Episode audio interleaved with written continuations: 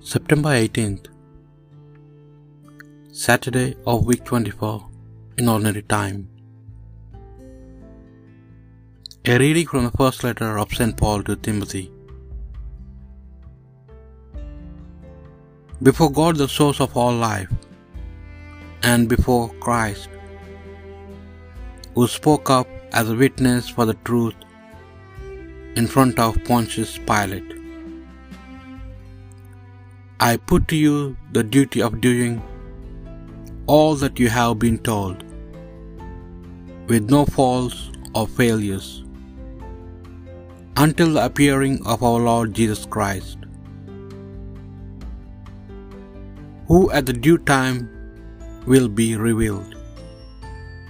By God, the blessed and only ruler of all, the King of kings and the Lord of lords,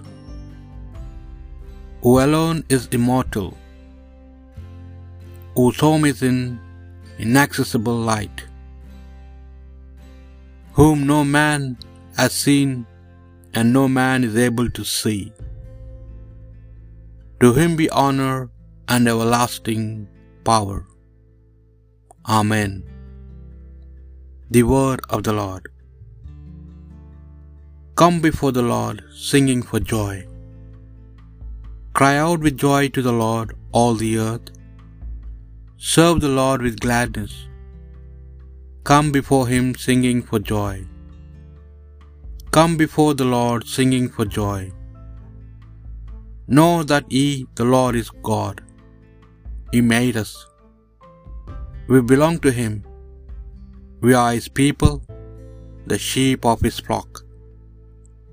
Come before the Lord, singing for joy. Go within His gates, giving thanks. Enter His courts with songs of praise. Give thanks to Him and bless His name. Come before the Lord, singing for joy. Indeed, how good is the Lord! Eternal is merciful love. He is faithful from age to age. Come before the Lord, singing for joy. A reading from the Holy Gospel according to Luke. With a large crowd gathering and people from every town finding their way to him, Jesus used this parable. A sower went out to sow his seed. As he sowed, some fell on the edge of the path and was trampled on, the birds of the air ate it up. Some seed fell on rock, and when, and when it came up, it withered away, having no moisture. Some seed fell amongst thorns, and the thorns grew with it and choked it. And some seed fell into rich soil, and grew and produced its crop, a hundredfold. Saying this, he cried, Listen, anyone who has ears to hear.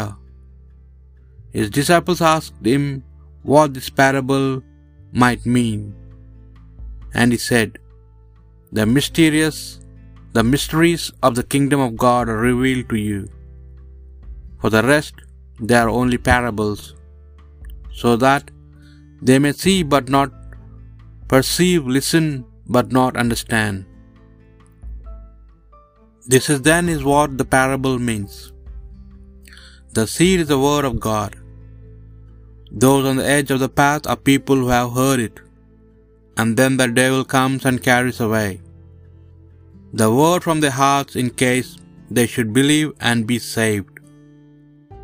Those on the rock are people who, when they first hear it, welcome the word with joy, but these have no root. They believe for a while, and in time of trial they give up.